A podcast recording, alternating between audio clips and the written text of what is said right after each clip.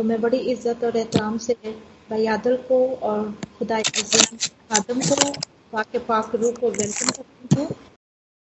Thank you very much for very blessed worship जितने भी हुई वो उसने यकीनन uh, हमें तैयार किया है कि हम खुदावंद के कलाम को मिलकर सीख सकें और उस पर गौर भी कर सकें। तो मैंने यहाँ पे एक हवाला लिखा है Matthew gospel according to saint Matthews chapter 22 verse 36 to 40 मत्ती की अंजीर उसका बाईसवां बाप 36 आयत से लेकर 40 आयत तक। तो जिसने भी निकाला है, वो ज़रूर इसको पढ़े। थैंक यू तौरेत में कौन सा हुक्म बड़ा है? उसने उससे कहा कि खुदावन, अपने खुदा से अपने सारे दिल और अपनी सारी जान और अपनी सारी अक्ल से मोहब्बत रख। बड़ा और पहला हुक्म यही है और दूसरा उसकी मानित ये है कि अपने पड़ोसी से अपने बराबर मोहब्बत रख। इन्हीं दो हुक्मों पर तमाम तौरेत और अंबिया के सहीफों का मदार है। खुदा उनके पाक कलाम के पढ़े सुने जाने पर उसकी बरकत हो। आमीन। Thank you very much sister Sherin thank you very much for the blessed reading जी मेरे प्यारे बहनों, भाइयों, आज खुदा ने मुमकिन किया कि हम मिलकर सीख सकें। और ये हुक्म के बारे में है, हुक्मों के बारे में है, और ये बात खुदा यसु ने एक सवाल एक सवाल था जो कि जिस से पूछा गया।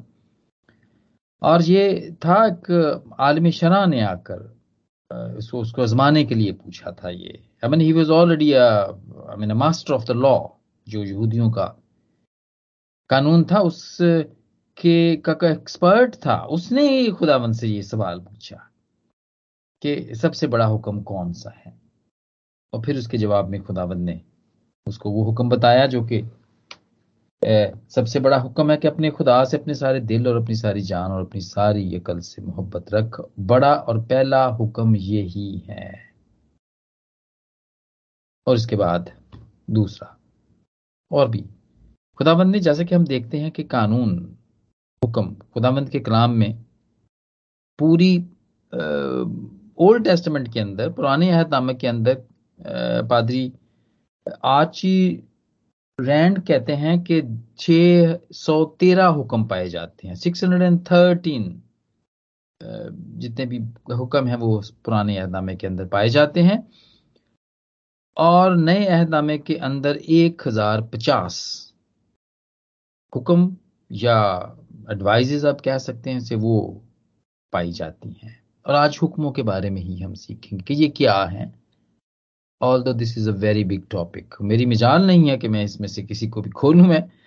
और ये जितने भी हुक्म हैं, इनमें से एक एक एक हुक्म के ऊपर पूरे पूरे जो कन्वेंशंस और सेमिनार और बहुत बहुत बड़े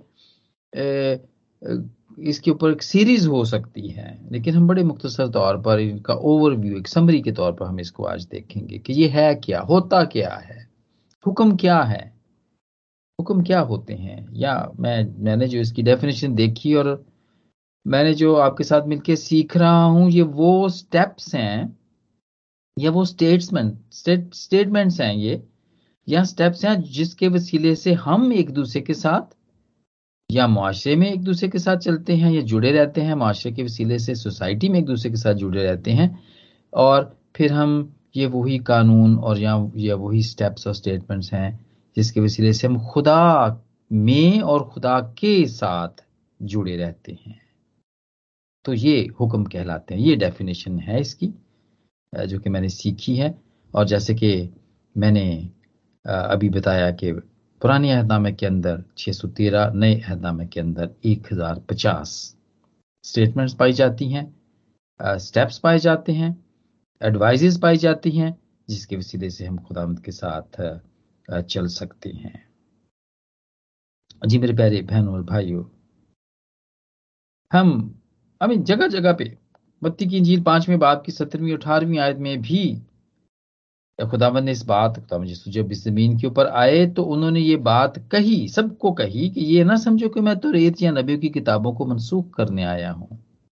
यानी कि वो पुराने जितने भी हुक्म थे, मैं उनको ख़त्म करने नहीं आया। ये ना समझे कि अब नया अहद शुरू हो गया तो पुराना अहद वो ख़त्म हो जाएगा। उन्होंने कहा कि मैं मनसूख करने नहीं, बल्कि इसको पूरा करने आया हूँ। और वो कब तक रहेगा? पुराना और अहदनामा, और नए अहदनामे के जितने भी हुक्म हैं जब तक आसमान और ज़मीन टल ना जाए, एक नुक्ता या एक शोशा तो रेत से हर गिज ना टलेगा, जब तक सब कुछ पूरा ना हो जाए। और फिर उसके बाद और बहुत सारी बातें यहाँ पर लिखी हुई हैं, जो कि हम इसको अगर पढ़ें तो सीख सकते हैं। बत्ती के पाँचवें बाप की सत्रहवीं और से लेकर अठारहवीं आयत से आगे भी। जी मेरे प्यारे बहनों, भाइयों, बहुत सारे प्रैक्टिसेस पाई जाती हैं या डॉक्ट्रंस पाई जाती हैं जो कहते हैं जी पुराने यादनामे दे हुक्मानू तो ਅਸੀਂ ਹੁਣ नहीं मानते वो तो खत्म हो चुके ने लेकिन खुदावंद ने खुद यहाँ पे ये इनकी अपनी स्टेटमेंट है पति के पांचवें बाप की सत्रहवीं आयत के अंदर कि मैं इनको मनसूख नहीं बल्कि मैं उसको पूरा करने आया हूं और ये टरेंगे नहीं क्योंकि वो तो रेत की बातें हैं ना तो उन्होंने कहा जी ये जब तक आसमान और जमीन टल ना जाए एक नुक्ता या एक शोशा तो रेत से हर गिज ना टलेगा जब तक सब कुछ पूरा ना हो जाए। और ये हुक्म, वो पुराने हुक्म भी चल रहे हैं, अभी तक चल रहे हैं, और नए हुक्म भी चल रहे हैं। और ये खत्म नहीं होने हैं। चाहे कोई मसीही है, चाहे कोई गैर मसीही है, पूरी दुनिया में ये हुक्म किसी ना किसी तरीके से इसको, इनको इनको इनको फॉलो किया जा रहा है। इनको ऑब्ज़र्व किया जा रहा है। और ये वो जो आ, हमारे जो दस हुक्म है जो दिए गए थे जो कि खरूज के बीसवें बाब की तीसरी आयत में उस्तिशना के जिट्रोनमी के फिफ्थ पाँचवें बाब की सातवीं आयत में लिखे हुए मैं उनकी बात कर रहा हूँ। पूरी दुनिया में चाहे वो किसी को मानता है चाहे वो किसी खुदा को मानता है चाहे वो हमारे खुदा को मानता है या नहीं इससे कुछ वो नहीं है कोई फ़र्क नहीं है। ये सारे हुक्म जितने भी बाइबल के अंदर हैं वो सब दुनिया के अंदर माने जा रहे हैं। तो ये बड़ी हैरान कन बात है देखिए बड़ी ही हैरान कन बात है कि वो लोग जो मसीही नहीं भी हैं वो भी इनको मानते हैं। अभी आज हम इसको मुख्तसर तौर पर देखेंगे कि वो कौन कौन से हैं। लेकिन सबसे पहले हम इनकी हम हम इनकी टाइप्स देखते हैं कि क्या इनकी क्या टाइप्स क्या हैं? इन हुक्मों की आ, क्या किस्में हैं इनकी जो कि पूरी दुनिया भी मानती है और मसीही खास तौर पर मानते हैं? जी, सबसे पहला, पहली जो इसकी, जिसकी किस्म है, वो है अखलाकी हुक्म। मॉरल लॉज मॉरल लॉज जो जो कि दस हुक्म है, जो कि अभी मैंने बताया, खरूज के स्तिशना के अंदर पाए जाते हैं। दस हुक्म के जो कि कोई सीना पर मर्दे, खुदा मूसा को दिए गए कि तू मेरे हजूर किसी और को ना मानना, तू बुद्ध प्रस्ती ना करना, तू खुदा का नाम बेफायदा ना लेना। तू सबत के दिन को पाक मानना, अपने माँ बाप की इज़्ज़त करना, तू कत्ल ना करना जना ना करना, चोरी ना करना, झूठी गवाही ना देना और अपने पड़ोसी के घर का लालच ना करना। ये मॉरल लॉज जो कि खुदावन ने अपने बंदा को दिए थे, दुनिया में उन वो सब लोग, इस सोसाइटी के अंदर वो सब लोग जितने भी हैं, वो इसको फॉलो कर रहे हैं। हम देखते हैं मोरलेस इसको कर रहे हैं। देखते हैं, कत्ल नहीं करता कोई भी, उसको पता है कि ये जुर्म है। अपने माँ बाप की इज़्ज़त करते हैं, वो कहते हैं, जी अच्छी बात है। हम खुदा को तो नहीं मानते हैं वी आर एथियस्ट लेकिन हम माँ बाप की इज़्ज़त करते हैं। हम चोरी नहीं करते हैं बिकॉज़ ये this is morally it's not right ठीक है? झूठी गवाही नहीं देते हैं। नेक रहते हैं। और इस किस्म के, और सबक के दिन को पाक मानना हम देखते हैं, आज भी दुनिया में बहुत सारे, अब तो यूएई और सऊदिया ने भी ये कर दिया है कि संडे को छुट्टी कर दी हुई है उन्होंने। छुट्टी होती है। बिजनेसेस उस वक्तों में नहीं होते हैं जब चर्च हो रहा होता है। वेस्ट में भी है पाकिस्तान में भी, मेरे गाँव में खुद ऐसे हुआ करता था। अब तो मुझे नहीं पता, लेकिन अब भी हुआ, अब भी ज़रूर होता होगा कि शॉप्स बंद होती हैं। और वो चर्च के बाद ही, जो मॉर्निंग का चर्च दस से लेके बारह, एक बजे तक होता है, उसके बाद ही खुलती हैं वो। और उसमें सिर्फ़ हमारी ही शॉप्स नहीं होती थी। मुस्लिम्स की शॉप भी थी, एक दो जो वहाँ पे घर रहते हैं, रहते थे और रहते हैं, वो ज़रूर, अब भी ऐसा ही होता है। चाहे वो यहोवा खुदा को मानते हैं, ये दुनिया वाले, या नहीं मानते, लेकिन ये मॉरल मॉरल लॉज हैं, इनको सब ही मानते हैं। क्योंकि ये अखलाकी हुक्म है, और इनके वसीले से हम एक दूसरे के साथ भी जुड़े हैं सोसाइटी में भी जुड़े हुए हैं और हम खुदा के साथ भी जुड़े हुए हैं। मूसवी जूस इसको अभी यहूदी जो है वो इसको मूसवी शरीयत के नाम से पहचानते हैं और कहते हैं और हमें भी बताते हैं कि हम तो मूसा ने जो हुक्म हमें दिए हैं, हम तो उनकी पैरवी करते हैं। और जो कि वो यसु पर भी लागू किया करते थे कि सबद के दिन को तो पाक माना तो सबद को भी काम करता है। वो ख्याल करते थे, ये जो शिफा देने का का है एक्ट है, ये भी शायद काम करना है, ये भी शायद मेहनत करना है, लेकिन ये बिल्कुल भी वैसा नहीं है और इसीलिए खुदावन ने कहा था कि मैं उन हुक्मों को तोड़ने नहीं आया, बल्कि मैं उन्हें पूरा करने आया हूँ कि आप अच्छा काम करें अच्छा काम कर सकते हैं आप। और फिर और भी एक बहस एक चलती है, लोग बहुत सारे कहते हैं, जी, ये ते दस हुक्म थे, बड़ी देर बाद मिले ने जब जब बनी इसराइल विल्डरनेस के अंदर थे, लेकिन इससे पहले जो लोगों ने जो किए थे, तोड़े थे, उनका क्या होगा? और किस किस ने तोड़ा था? मोटे मोटे थोड़े थोड़े हम देख लेते हैं मुख्तसर तौर पर उनको देख लेते हैं जिन्होंने खुदामंद के बंदों ने उसको, इन इन इन हुक्मों को तोड़ा था, जिसके अंदर नू का बेटा हाम था, और उसने अपने बाप की इज़्ज़त नहीं की थी, जब वो उसका बाप ही वॉज़ नेकेड तो उसने उसको देखा था उस, उसने उसको ढका नहीं था तो खुदावंत के नज़दीक ये बड़ी ये बात समझी गई कि उसने अपने माँ उस, उसने अपने बाप की इज़्ज़त नहीं की है। कायन ने कत्ल किया था अपने भाई हाबिल को। राखल ने अपने बाप के बुत चराए थे। So she was a thief उसने चोरी की थी। और फिर हम देखते हैं क्या बाप अब्राहम ने भी झूठ बोला था। उसने बादशाह के सामने झूठ बोला था उसने कहा था कि सारा उसकी बीवी नहीं उसकी बहन है। और इसी तरह लूत की बीवी ने लालच किया। उसने पीछे मुड़ के देखा कि मेरे सामान का क्या होगा, मेरे घर का क्या होगा, अच्छी अच्छी चीज़ें जो उसमें पड़ी हुई उसका क्या होगा। तो हम देखते हैं कि फिर उनका क्या होगा, क्योंकि ये हुक्म तो बड़ी बाद में मिले, बड़ी देर से मिले। लेकिन पॉल उनके बारे में कहता है रोमियो के दूसरे बाप की चौदह पंद्रहवीं आयत के अंदर, जो खुलासा वहाँ पे पाया जाता है, वो ये है कि ये जो खुदा के हुक्म है ना, ये कोहे सीना पर देने से पहले भी खुदावन ने अपने बंदों के दिलों के ऊपर नक्श कर दिए थे। ये वो वो हुक्म को ज़रूरी नहीं कि जो टैबलेट्स के ऊपर हुक्म है, ये वही थे। जो खुदा की शक्ल सूरत पे, जितने भी इंसान दुनिया के बने हैं, खुदावन ने सब उनको उनके दिल पर नक्श करके ही उन्हें इस दुनिया के अंदर भेजा है। और इसलिए हम देखते हैं। इसी को हम जमीर भी कहते हैं। हमारे पादी साहब उसको जमीर भी कहते हैं कि जब हम कोई बुरा काम करने लगते हैं तो फिर हमें थोड़ा सा एहसास ज़रूर होता है कि यार ये वो काम तो ठीक नहीं मैं कर रहा, ते की होएगा?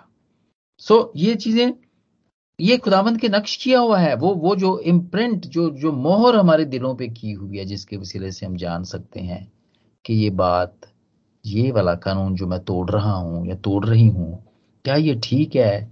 क्या ये ठीक नहीं है? तो ये वो है कि खुदाबंद ने ये हुक्म उस वक्त तो नहीं दिए थे, जब ये हमारे बुज़ुर्गों ने जब इन हुक्मों को तोड़ा था, उस वक्त तो हम कहते हैं जी, जाहरी तौर पर तो नहीं दिए थे, लेकिन उनके दिलों पर इम्प्रिंट थे पारूसूल जैसे रोमियो की बुक के अंदर दूसरे बाप की चौदहवीं और पंद्रहवीं आयत में लिखते हैं। तो ये पहली टाइप थी जो कि मॉरल लॉ या अखलाकी कानून कहलाती है। और इससे हम पूरी दुनिया के लोग जुड़े हुए हैं। फिर एक और किस्म है, दूसरी किस्म है, जो कि सिविक लॉ लॉज हैं, यानी कि कानून गवर्नमेंट के कानून हैं। जो भी गवर्नमेंट है, वो उसके कानून है। जो कि आज पूरी दुनिया के अंदर अपने अपने गवर्नमेंट्स के अपने अपने कानून हैं, हम देखते हैं। हर किस्म का कानून है। यहाँ पे अच्छे भी हैं और नए भी अच्छे कानून। लेकिन क्या है? हाँ पहले क्या था? पुराने आदमे के अंदर क्या था? ये जो कानून हुआ करते थे, सिविल लॉ, वो खुदावंद खुद दिया करते थे। कैसे दिया करते थे? अपने बंदों, अपने नबियों के ज़रिए से दिया करते थे।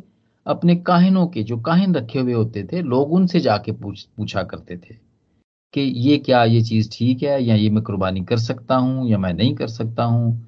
या मैं अपनी बीवी को रख सकता हूँ? तो इस किस्म के जितने भी कानून थे, वो खुदामन गवर्नमेंट, वो उस वक्त की गवर्नमेंट को चलाया करता था जो बनी इसराइल में हुआ करती थी।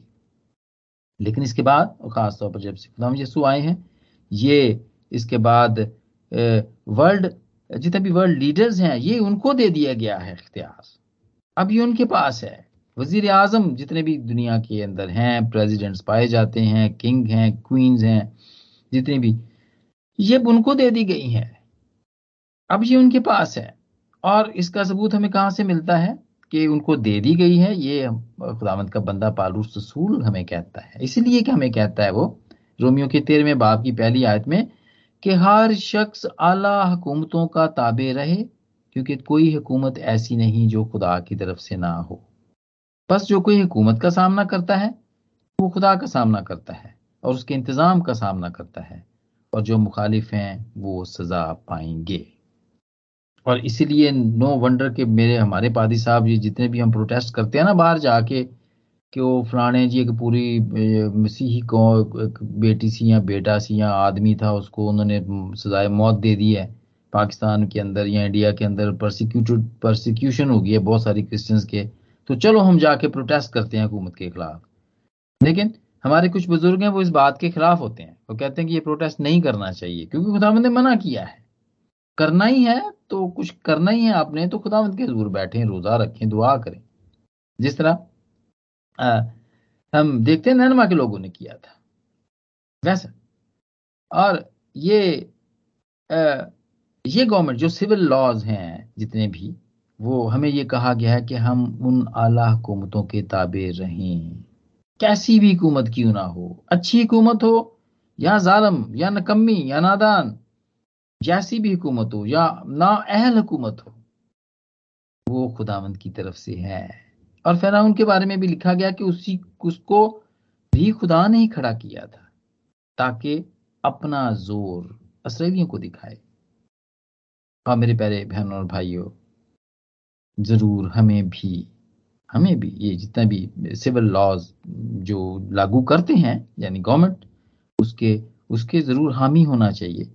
और उनके लिए दुआ करना चाहिए, क्योंकि हमारा कलाम, पाक कलाम हमें ये बताता है। खुदा उनका कलाम हमें ये बताता है कि अला हुकूमतों के और हर शख्स जो अला हुकूमतों के, का ताबे रहे, और हमें भी उनके ताबे रहना चाहिए। ये गवर्नमेंट जो कि पुलिस को बनाती है जो कि फौज को बनाती है जो कि लोकल गवर्नमेंट्स को बनाती है एमपीए और काउंसलर्स जितने भी बनते हैं इनको बताती है ताकि वो लोगों की हिफाजत करे और लोगों की वो खिदमत करे। तो ये खुदावंत की तरफ़ से है। ये एक टाइप थी आ, कानून की जो हम देखते हैं कि सिविल लॉ गवर्नमेंट के जो कानून हैं ये वो हैं। अब फिर हम एक और टाइप भी देखते हैं आखिरी टाइप है ये। ये है रस्मी कानून कानून है ये। सरमोनियल लॉज हैं। रस्म, रस्मी तौर पे हम नहीं खाते, बहुत सारी चीज़ें हम नहीं खाते हैं। वेस्ट के अंदर बहुत सारे लोग इधर सूर खाते हैं इधर, हम नहीं खाते हैं, क्योंकि हम हमें रस्म नहीं है ये। हमारा रवाज नहीं है, यहाँ के क्रिश्चियन खाते हैं, वो कहते हैं, नहीं जी, इधर कोई गाल नहीं इधर। ठीक है? वो शराब भी पीते हैं वाइन भी पीते हैं, रोज रोज या हर संडे को यहाँ जब भी दावत होती है, हम नहीं पीते हैं, क्योंकि हमें हमारी रस्म नहीं है ये। हमारे हम जो समझते हैं कलाम के मुताबिक वो ठीक नहीं है ये, हम नहीं करते हैं ये। फिर इसी तरह हम देखते हैं, बहुत सारी शादी ब्याह की रस्में हैं, हमारी शादी ब्याह की रस्में फ़र्क हैं, गोरों से फ़र्क है, उनकी उनकी शादियाँ जो है ना वो दो, चार, पाँच, छह लोगों के साथ हो जाती हैं। साढ़े सौ, डेढ़ सौ बंदा ना सदिया हुआ तो ब्याह नहीं होता बल्कि इससे भी ज़्यादा। ये रस्मी कवानून कवानीन है, और चर्च जाने की तरतीब आप देखें। ये कानून है चर्च का कानून है। और उसके अंदर रस्में होती हैं, कैरल सर्विसेज़ होती हैं, रस्म है। घर घर में दुआ और फिर सैक्रामेंट्स हैं, जितने भी हम देखते हैं।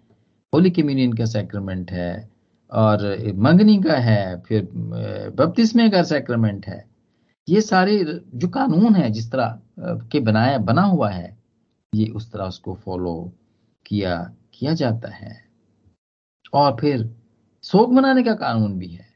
और देखिए, हमारी मलका यहाँ पे मरी है तो दस दिन का शोक हुआ है, एक दिन की पूरी उन्होंने मुल्क में छुट्टी दी है, सारे लोग जो, सब कुछ ही बंद था। सब कुछ ही बंद था यहाँ पर।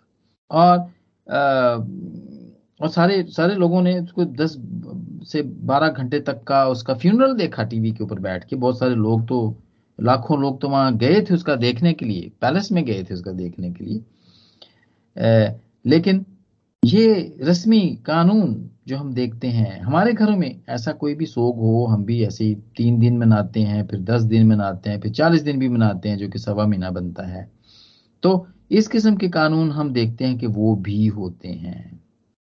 और ये सीख हम इसलिए रहे हैं, ये कानून जिसकी डेफिनेशन मैंने बताई, कि ये वो स्टेप्स हैं और ये वो स्टेटमेंट्स हैं जिसके वसीले से हम एक दूसरे के साथ जुड़े रहते हैं और हम खुदामद के साथ भी जुड़े रहते हैं।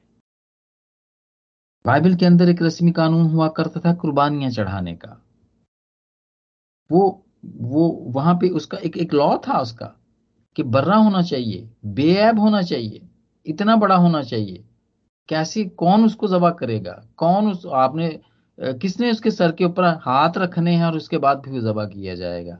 ताकि जितने भी गुनाह हैं उस शख्स के वो बकरे के अंदर चले जाएँगे उसके सर के ऊपर चले जाएँगे और वो उसके बाद जाके वो जबा हो जाएगा और इस तरह से वो कुर्बानी अदा हो जाएगी। हमारे गुनाहों की कुर्बानी अदा हो जाएगी। ये तो खैर नहीं होते हैं। ये वाला तो अब कुर्बानी का तो नहीं होता है। की, की रस्म तो नहीं होती है इसलिए कि खुदाम यसु ने एक ही दफ़ा कुर्बान होकर हमारे सारे गुनाहों को अपने ऊपर ले लिया और वो हमारी खातर कुर्बान हो गए।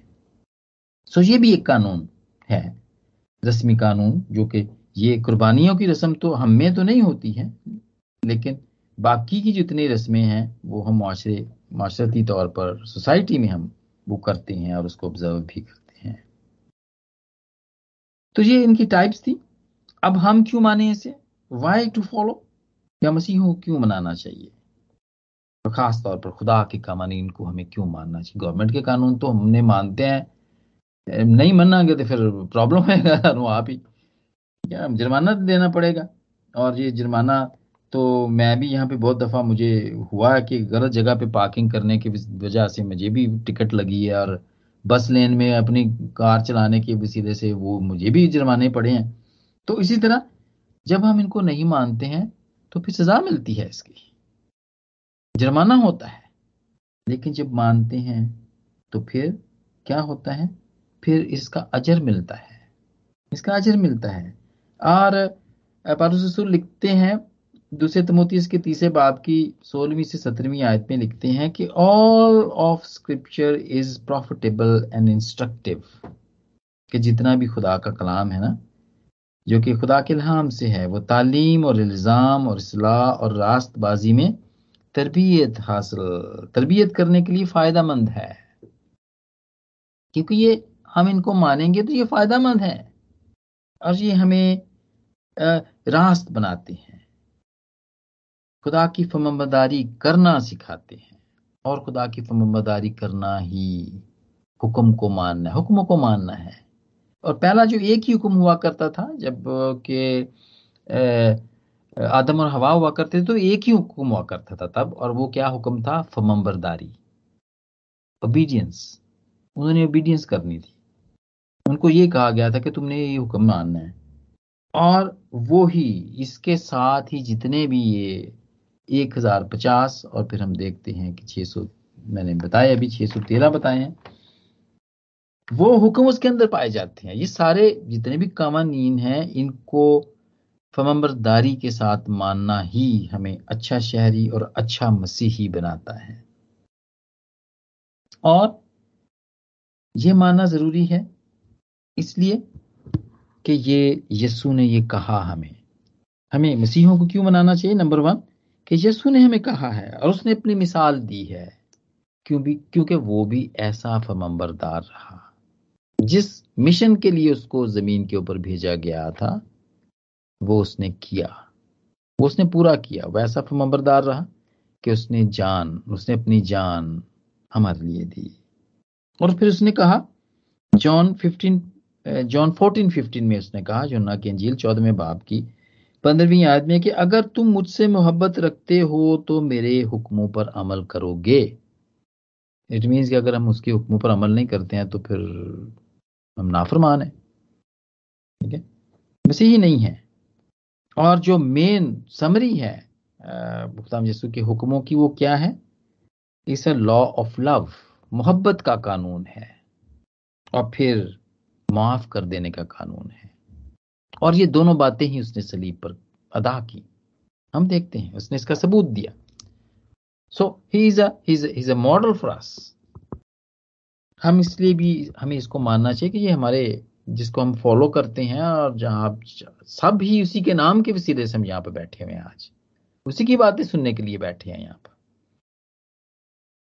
अगर हम उससे मोहब्बत रखते हैं तो उसके हुक्मों पर भी अमल करें।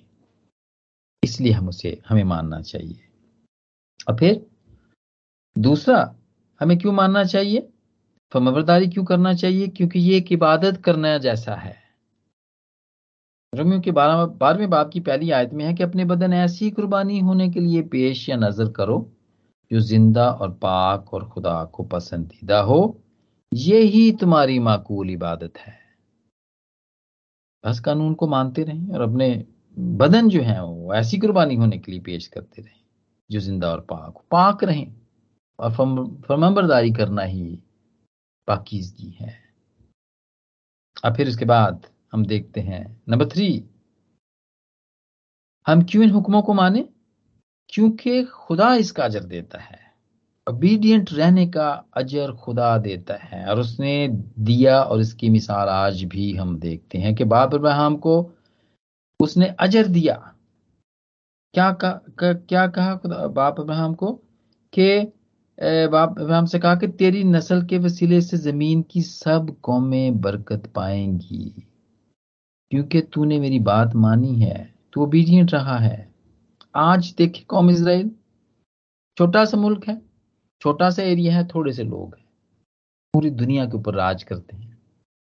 जो नई इन्वेंशन आएगी, वो उनकी तरफ़ से आएगी देखें आप। और इसके अलावा भी बहुत सारी बातें। और ये किसके वसीले से है? बाब इब्राहिम के वसीले से है। क्योंकि उसने खुदा की बात मानी और खुदा ने उसको बरकत दी। वो फमा बरदार रहा ओबीडियंट रहा। और खुदा ने कहा कि तेरी नस्ल के वसीले से जो कि आज भी उसकी नस्ल इसराइल के अंदर है, उसके वसीले से ज़मीन की सब कौमें बरकत पाएँगी। क्योंकि तूने मेरी बात मानी है। जी मेरे प्यारे बहन और भाइयों, और खुदामंद के कलाम हम देखते हैं, लुका के ग्यारहवें बाप की अट्ठाईसवीं आयत में खुदावंद ने भी ये कहा यसु ने ये कहा, मगर मुबारक है वो जो खुदा का कलाम सुनते और उस पर अमल करते हैं। ये बात उन्होंने एक औरत के जवाब में कही, जिसने खुदाम यसु को कहा था कि मुबारक है वो रहम जिसमें तू रहा। और खुदा ने कहा कि नहीं, मुबारक वो हैं जो खुदा का कलाम सुनते और उस पर अमल करते हैं। वो ज़्यादा मुबारक है। अब फिर याकूब के हम देखते हैं खत पहले बाप की पच्चीसवीं आयत में हम देखते हैं, लेकिन जो शख्स आज़ादी की कामिल शरीयत पर गौर से नज़र करता रहता है, वो अपने काम में इसलिए बरकत पाएगा कि सुनकर भूलता नहीं, बल्कि अमल करता है। ये नहीं कि दस हुक्म तो सानू आते ने, बस मानना नहीं है उन्हें तो फिर क्या फ़ायदा भाई दस हुक्मों को मान का, याद करने का या आने का क्या फ़ायदा? जब हमने उनको मानना नहीं है। तो जब मानते हैं तो खुदावंद इसका अजर देता है। इसलिए भी हमें मानना चाहिए। और फिर चौथा फमबदारी करना खुदा से मोहब्बत को ज़ाहिर करता है कि हम खुदा से मोहब्बत करते हैं। ये हमें बताता है। पहला यूना पांचवा बाप दूसरी आयत, जब हम खुदा से मोहब्बत रखते और उसके हुक्मों पर अमल करते हैं तो उससे मालूम हो जाता है कि खुदा के फरसंदों से भी मोहब्बत रखते हैं। और खुदा की मोहब्बत ये है कि हम उसके हुक्मों पर अमल करें और उसके हुक्म सख्त नहीं। उसके हुक्म सख्त नहीं जब सारी दुनिया मान रही है, जो मसीही नहीं भी हैं भाई, वो भी दस हुक्म मान रहे हैं। बहुत से दस हुक्मों में से ज़्यादातर वो मानते हैं। तो अगर हम ही ना माने तो फिर तो अजर नहीं है ना फिर तो। फिर तो हम ये नहीं कह सकते कि हम खुदा से बहुत मोहब्बत रखते हैं। खुदा ने हमसे मोहब्बत रखी है तो हम भी बहुत खुदा से मोहब्बत रखते हैं।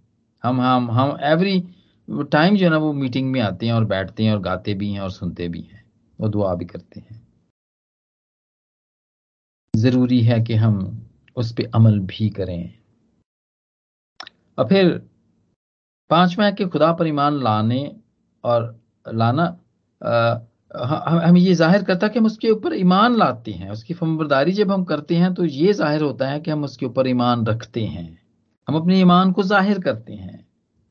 और पहला यूना की दूसरी बाप की तीसरी आयत में यही लिखा है कि अगर हम उसके हुक्मों पर अमल करेंगे तो उससे हमें ये मालूम होगा कि हम उसे जान गए हैं। जो कोई ये कहता है कि मैं उसे जान गया हूँ, और उसके हुक्मों पर अमल नहीं करता, वो झूठा है और उसमें सच्चाई नहीं है। जी। उसके हुक्म को मानने से हम ये ज़ाहिर करते हैं कि हम हम अपने ईमान को ज़ाहिर करते हैं कि हमारा ईमान उसके ऊपर है। और फिर हमें इसलिए भी मानने चाहिए खुदावंद की हुक्म। और इसलिए भी ये ज़रूरी है, हुक्म मानना ज़रूरी है, कुर्बानी चढ़ाना नहीं। यहाँ पे लिखा है कि हुक्म मानना कुर्बानी चढ़ाने से बेहतर है। और ये हमें बात याद आती है साउल बादशाह, जो पहला बादशाह था, बनी इसराइल का, उसके एक वाक्य से हमें याद आता है। पहला सैमुल पंद्रहवें बाप की बाईसवीं आयत से हमें याद आता है। ये जंग के बाद जब उसको कहा गया था कि वहाँ पे सारी चीज़ों को तूने खत्म कर देना है, और उसने खत्म नहीं किया था, बल्कि वो ले आया था। अच्छी अच्छी भेड़ें, गाय, बैलें, बैल और भेड़ें, बकरियाँ, वो सब ले आया था। तो उसने कहा था, जी, मैं ये इसलिए ले आया हूँ जब उस सैमुल ने पूछा कि ये तो क्यों लेकर आया? तो ये तो मना किया गया था। उसने कहा था ये मैं इसलिए ले आया हूँ कि खुदावंत की हजूर कुर्बानी चढ़ानी है मैंने। तो उसने कहा कि नहीं, कुर्बानी चढ़ाना जो ना, हुक्म मानना जो ना कुर्बानी चढ़ाने से बेहतर है। तूने हुक्म नहीं मानना है। कुर्बानी तू ना चढ़ाता, कोई बात नहीं थी। लेकिन तुझे हुक्म मानना चाहिए था। And God was not happy with him उसको उसी दिन फारग कर दिया था। खुदा ने उसी दिन फारग कर दिया था कि जब तू, जब बादशाह नहीं रहेगा, क्योंकि तू फमाबरदार नहीं है। जी मेरे प्यारे बहनों और भाइयों हुक्मों के बारे में हम बड़ा मुख्तसर तौर पर सीख रहे हैं because this is a very big topic और हम इसलिए भी फमाबरदार रहना चाहिए कि अगर हम नाफरमान होते हैं तो ये गुनाह और मौत लेकर आती है। और बागे अदन में यही हुआ था। याद करें, यही हुआ था। गुनाह हो गया था। नाफरमानी की, फल खाया, गुनाह हो गया, और उसके बाद फिर मौत आ गई। ये दोनों चीज़ें नाफरमानी के वसीले से आ जाती हैं। लेकिन ये क्या क्या हुआ, क्या होता है? लेकिन जब हम, अब वो तो एक एक अजली जो बात हमें, जो नस्ली तौर पर आप कह सकते हैं, हम सब कह सकते हैं कि वो तो मौत तो आ गई अब। लेकिन खुदाम यसु मसीह के आने से इसमें चेंजेस ये आई कि फिर इसके अंदर ज़िंदगी आ गई। मौत के बाद ज़िंदगी आ गई। और यही बात पहला ग्रंथियों के पंद्रहवें बाप की बाईसवीं आयत में लिखी है कि आदम के वसीले से मौत आई है इस दुनिया के अंदर, लेकिन यस्सु के वसीले से ज़िंदगी, इस दुनिया में ज़िंदगी आई है। और फिर आठवीं और आखिरी बात कि ओबीडियंट होने से और हुक्मों को मानने से हम बरकत पाते हैं और मुबारक ठहरते हैं। और ये बड़ा अच्छा खूबसूरत जबूर 119 अगर हम देखें उसकी पहली आयत में ही ये लिखा हुआ है कि मुबारक है वो जो कामिल रफ्तार हैं, जो खुदावंत की शरीयत पर अमल करते हैं। मुबारक है वो जो उसकी शहादतों को मानते हैं और पूरे दिल से उसके तालिब हैं। उनसे नाराज़गी नहीं होती और वो उसकी राहों पर चलते हैं। ये मेरे प्यारे अजीजों खुदाम का कलाम हमें बताता है, दूसरा ग्रंथियों सातवें बाप की पहली आयत में, कि आओ हम अपने अपने आप को हर तरह की जिस्मानी और रूहानी आलूदगी से पाक करें और खुदा के खौफ के साथ पाकिजगी को कमाल तक पहुंचाएँ। और इन सारे हुक्मों को जो खुदामंद के कलाम में लिखे हुए हैं, जिनको हम गाहे बगाहे सुनते रहते हैं। जब हम कलाम खोलते हैं तो पढ़ते हैं। जब हम कोई भी गीत और जबूर सुनते हैं, उसके अंदर पाए जाते हैं। जब हम ऐसी मीटिंग के अंदर आते हैं, जब सब बैठते हैं, कि मसीही रफाकत रखते हैं मुकदस महफल होती है, उसके अंदर हम सुनते हैं। तो जब ये सब हुक्म अगर हम अपनी मसीही मुआरे से कम्युनिटी से बाहर निकलते हैं, दुनिया में निकलते हैं तो वहाँ ये पाए जाते हैं। हर जगह ही ये पाए जाते हैं। तो जब ये हुक्म सब जगह ही पाए जाते हैं और जब हम इनसे भाग नहीं सकते हैं, जब हम इनसे बच नहीं सकते हैं तो फिर आइए अपने दिल को सख्त ना करें, बल्कि इन हुक्मों को माने।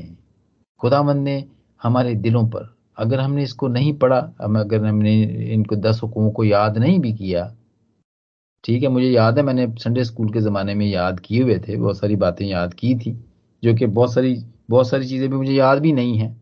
लेकिन अगर हमें दस हुक्म याद नहीं भी हैं, पूरे के पूरे दस याद नहीं भी हैं तो कोई बात नहीं, क्योंकि खुदावन ने हमारे दिलों पर ये इम्प्रिंट किया हुआ है इसका। हमें इसको नक्श करके भेजा हुआ है खुदावन के कलाम के मुताबिक। तो जब हम इन हुक्मों से भाग नहीं सकते हैं, कहीं जा नहीं सकते हैं तो आइए पूरे सच्चे दिल के साथ इनको मानने का कसद करें और इनको फॉलो करते रहें, ताकि खुदामंद के नज़दीक हम मकबूल ठहरें। और खुदामंद आज इन मुख्तसर तरीके से जो आज हमने हुक्मों के बारे में हमने देखा, इसको पढ़ा, हमने सुना, इसके वसीले से खुदामंद मुझे और आप सबको बरकत दे। आमीन। आमीन। आमीन praise the Lord thank you भाई इस